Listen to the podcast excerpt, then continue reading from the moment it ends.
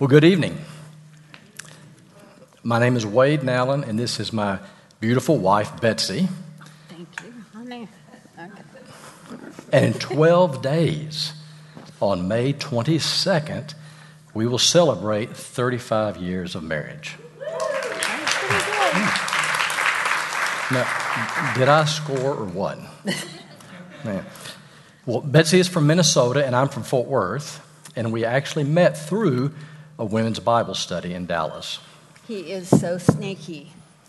Sneaky. My small group leader, a friend of Wade's, pulled me aside and asked me uh, three deep theological questions Do you water ski, snow ski, and play tennis? I said yes. She said, uh, You must meet Wade Nowlin. That evening, she called Wade and said, I found her. So a few, uh, few months later, and the rest is history. Our hope this evening is that our story will be an encouragement to you through some lessons that God has and continues to teach us. While we set out with intentionality and high hopes of what we thought our marriage and family would look like, that was not always God's plan. Tonight, we'd like to share a couple of challenges during our marriage and leave you with great hope. Though marriage started out with smooth sailing, after a couple years, we realized we had set sail on a journey of infertility. Over the next four to five years, I had many medical procedures, including five surgeries. Is this bothering you all? Because I hear sound, so I'm sorry.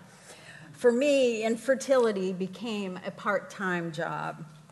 My expectations going into marriage were that we would get pregnant right away once we started trying. Early on, I had a diagnostic laparoscopy and was diagnosed with a severe case of endometriosis. However, the doctor did feel like some medical procedures would increase my chances of getting pregnant. This led to a period of many decisions regarding infertility treatments and surgeries. As a result, we struggled with fear of the unknown and being overwhelmed with options of expensive medical procedures. I fought discouragement, loneliness, the physical impact of five surgeries, and the grief each month because I was not pregnant. Not to mention, sorry. Not to mention insensitive words from others, such as, you can practice being a mom by keeping my kids, or at least you can have fun trying to get pregnant. We had a choice to make infertility was either going to drive a wedge in our relationship and push us apart, or we could choose to draw close to God and therefore draw close to each other. A wedge in a relationship can often look like resentment, blame, self pity, isolation, hurt, anger, all causing marital strife. When these thoughts and emotions began to rear their ugly head, we cried out for God's help. We knew we couldn't control when or whether we would ever have a family, but we learned we could control our reactions and our attitudes. 1 Peter 5 7 says, Cast all your anxiety on him because He cares for you. Well, after four years, we decided to look into adoption. Besides, I thought, doesn't pursuing adoption relieve pressure and help you get pregnant?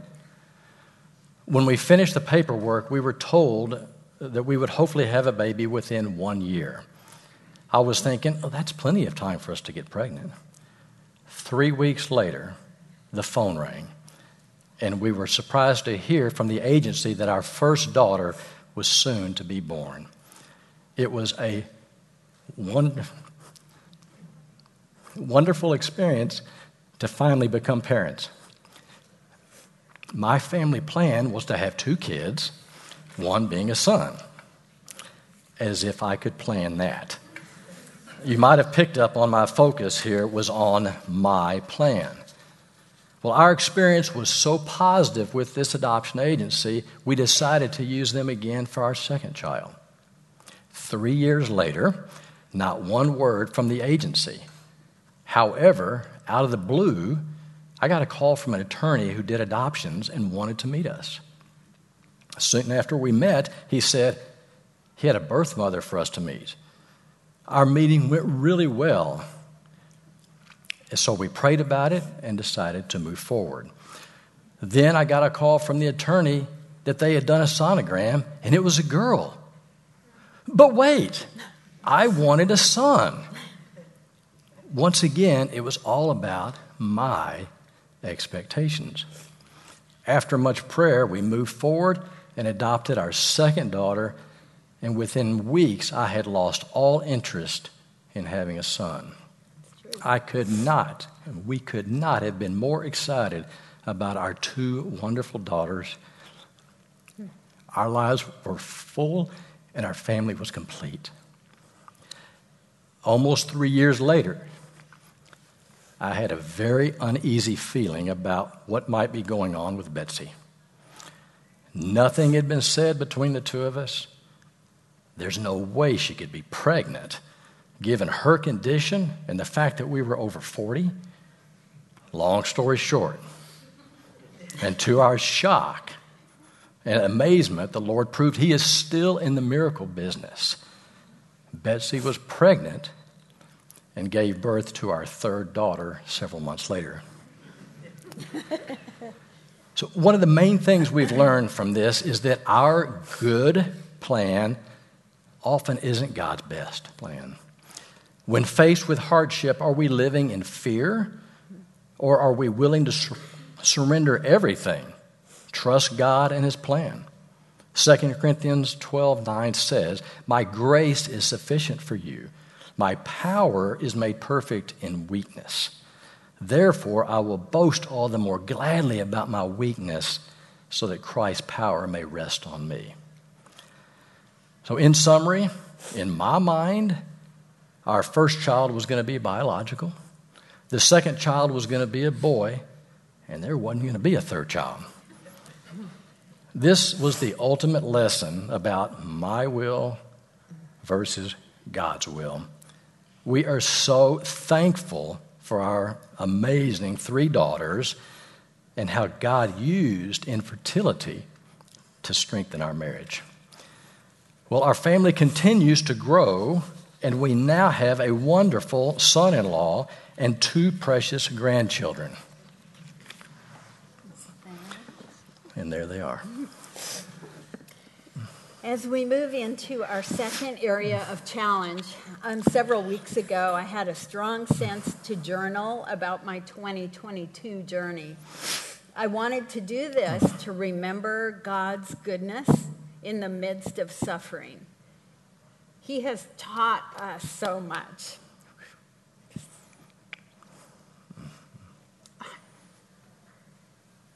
A couple of weeks later, Mandy asked if we would share it, re engage.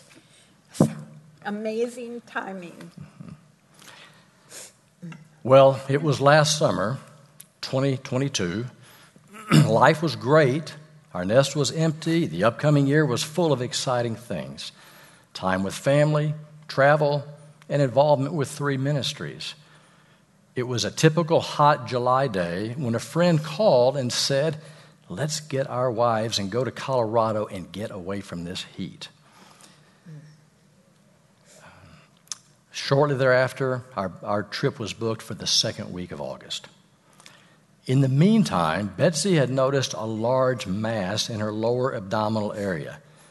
She was overdue for an annual physical, but thankfully we were able to get an appointment within a few days. Within a week or so, she had seen four doctors, all of whom were concerned and said this mass should be removed and diagnosed as soon as possible. So instead of hiking, fishing, playing pickleball in Colorado, we went to Houston and spent nine days at MD Anderson.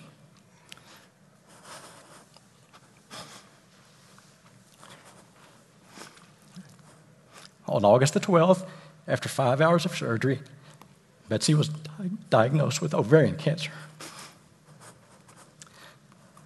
Thank you. Due to the hospital's COVID protocols, I couldn't have anybody with me. I had to receive this diagnosis alone. When the surgeon left the room, I collapsed on the floor in tears. This news stopped me in my tracks. It rocked my world. I had so looked forward to this season of life with Betsy. But now my wife had cancer, would have to undergo chemo, and frankly, I, didn't know if I'd have a wife this time next year. The next few days were the hardest days of my life. I was staying in the hotel alone, spent 13 hours 13 hour days in a dark hospital room with a wife who could hardly talk. I was not able to sleep, eat, or communicate much with others due to a lack of emotional strength. Then one morning, I woke up and God gave me a new perspective. I get to go love and serve my wife today. The burden began to lift, and I could now face this day. I was strengthened by encouragement from family and friends through prayers, worship songs, and many verses such as Isaiah 41:10, "Fear not, for I am with you. Be not dismayed, for I am your God. I will strengthen you. I will help you. I will uphold you with my righteous right hand. The Lord had given me the gift of today, and I did not want to reject it by choosing to fear tomorrow. Cancer? Me? I had enjoyed an active lifestyle, felt great, and had a ton of energy. This was a complete shock. These things happen to other people. I was living in the false reality that these things would not come knocking at my door. When I woke up from surgery, my physical recovery from a complicated surgery became even more complicated when I discovered I had no use of my right leg it would not move. The surgery was so extensive that my nerves were impacted. So I not only had cancer, but I could not walk.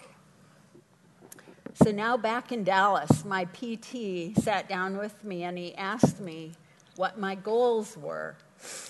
And I said, well, first to walk, then to be able to snow ski, water ski, and other activities he said, Well, we've got some work to do. So from last September to December 2022, I worked extremely hard doing PT for my leg. I had six rounds of chemo. I lost my hair, which, to be honest, I loved my hair, and I'm waiting for it to grow back. Yes, this is a wig. Honey, you've always said that hair is overrated. Come on. And now, frankly, and now living with the unknowns that cancer brings. Certainly, my expectations at this point are to live a long life and head into empty nesting with vibrant physical health, enjoy my adult kids and precious grandchildren.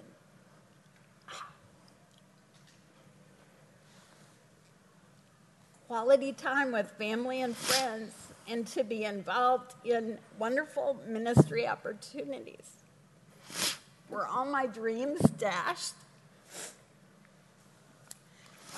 This is harder than I thought. Now, what I'm ready to sh- getting ready to share is what I'm most passionate about, where the rubber meets the road. It's as if God is saying to me, Betsy, are you willing to surrender your life and your plans? Are you willing to trust me? It says in Isaiah 43 5, Fear not, for I am with you. So remember, Betsy, I love you with an everlasting love that never fails. There is no end to God's love for us.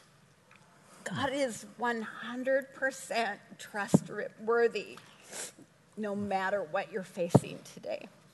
In fact, God says, when you trust me with every bit of your circumstances, then you will find closeness with me. I mean, intimacy with God, the creator of the universe. It's amazing. One of the most helpful things I've learned, and I'm still learning, is to get my eyes off the circumstances and stop ruminating and dwelling on negative thoughts. And instead, remind myself of His promises and His character it is then that I find myself truly anchored in Him. He is the firm foundation. Mm-hmm. When I find myself in need of wisdom mm-hmm. In the midst of challenging circumstances, I have found a couple things to be paramount. First, God's Word. This is His love letter to each one of us, His truth that never fails. And secondly, the gift of community of believers all around us has been hugely helpful and encouraging. The enemy wants us to live in isolation, distraction, confusion, and chaos. But when we trust God, He gives us the opposite. He gives us hope, He gives us peace, he gives us joy. And I'm telling you, the last many months, I have been so surprised by joy. It's, it's so true. And wisdom in the midst of all of our circumstances. He is so unbelievably generous with his wisdom. He says and reminds us in James 1 5 If any of you lacks wisdom, let him ask God, who gives generously to all without finding fault, and it will be given to you. He promises to give us peace. Isaiah 26, 3 says, You will keep in perfect peace those whose minds are steadfast because they trust in you. These challenges have made our lives richer than ever. As you've heard, God has been teaching me what it means to let go and loosen the grip of control on my life. And this challenge took it to a whole new level. Truly, I had to start living one day at a time. He is showing me that life is not mine to figure out. It's not even appropriate to try. And I cannot carry the weight of this anymore, nor am I supposed to. These are great opportunities to lean in and trust Him and opportunities for which we can be thankful. Trust is the channel through which His peace flows into us. Thankfulness lifts us above our circumstances. Once again, the blessing of children and faithfulness and enjoyment with the Lord in our empty nest years are good things but we want to encourage you to look for God's best to inform your lives rather than pursuing your own plans and trying to control the outcome. Well, regarding Betsy's health, we went back to MD Anderson last Monday, and we are delighted to share with you that her cancer is now in remission.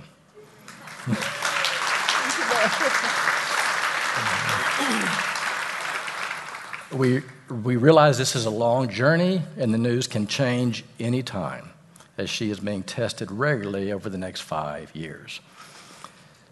This all has helped us, really helped us, love each other, appreciate each day that we have, and it is a great opportunity to glorify the Lord regardless of the outcome. So, so we continue to trust God. We're thankful for what He is doing in our lives, and we thank you for the opportunity to share our journey.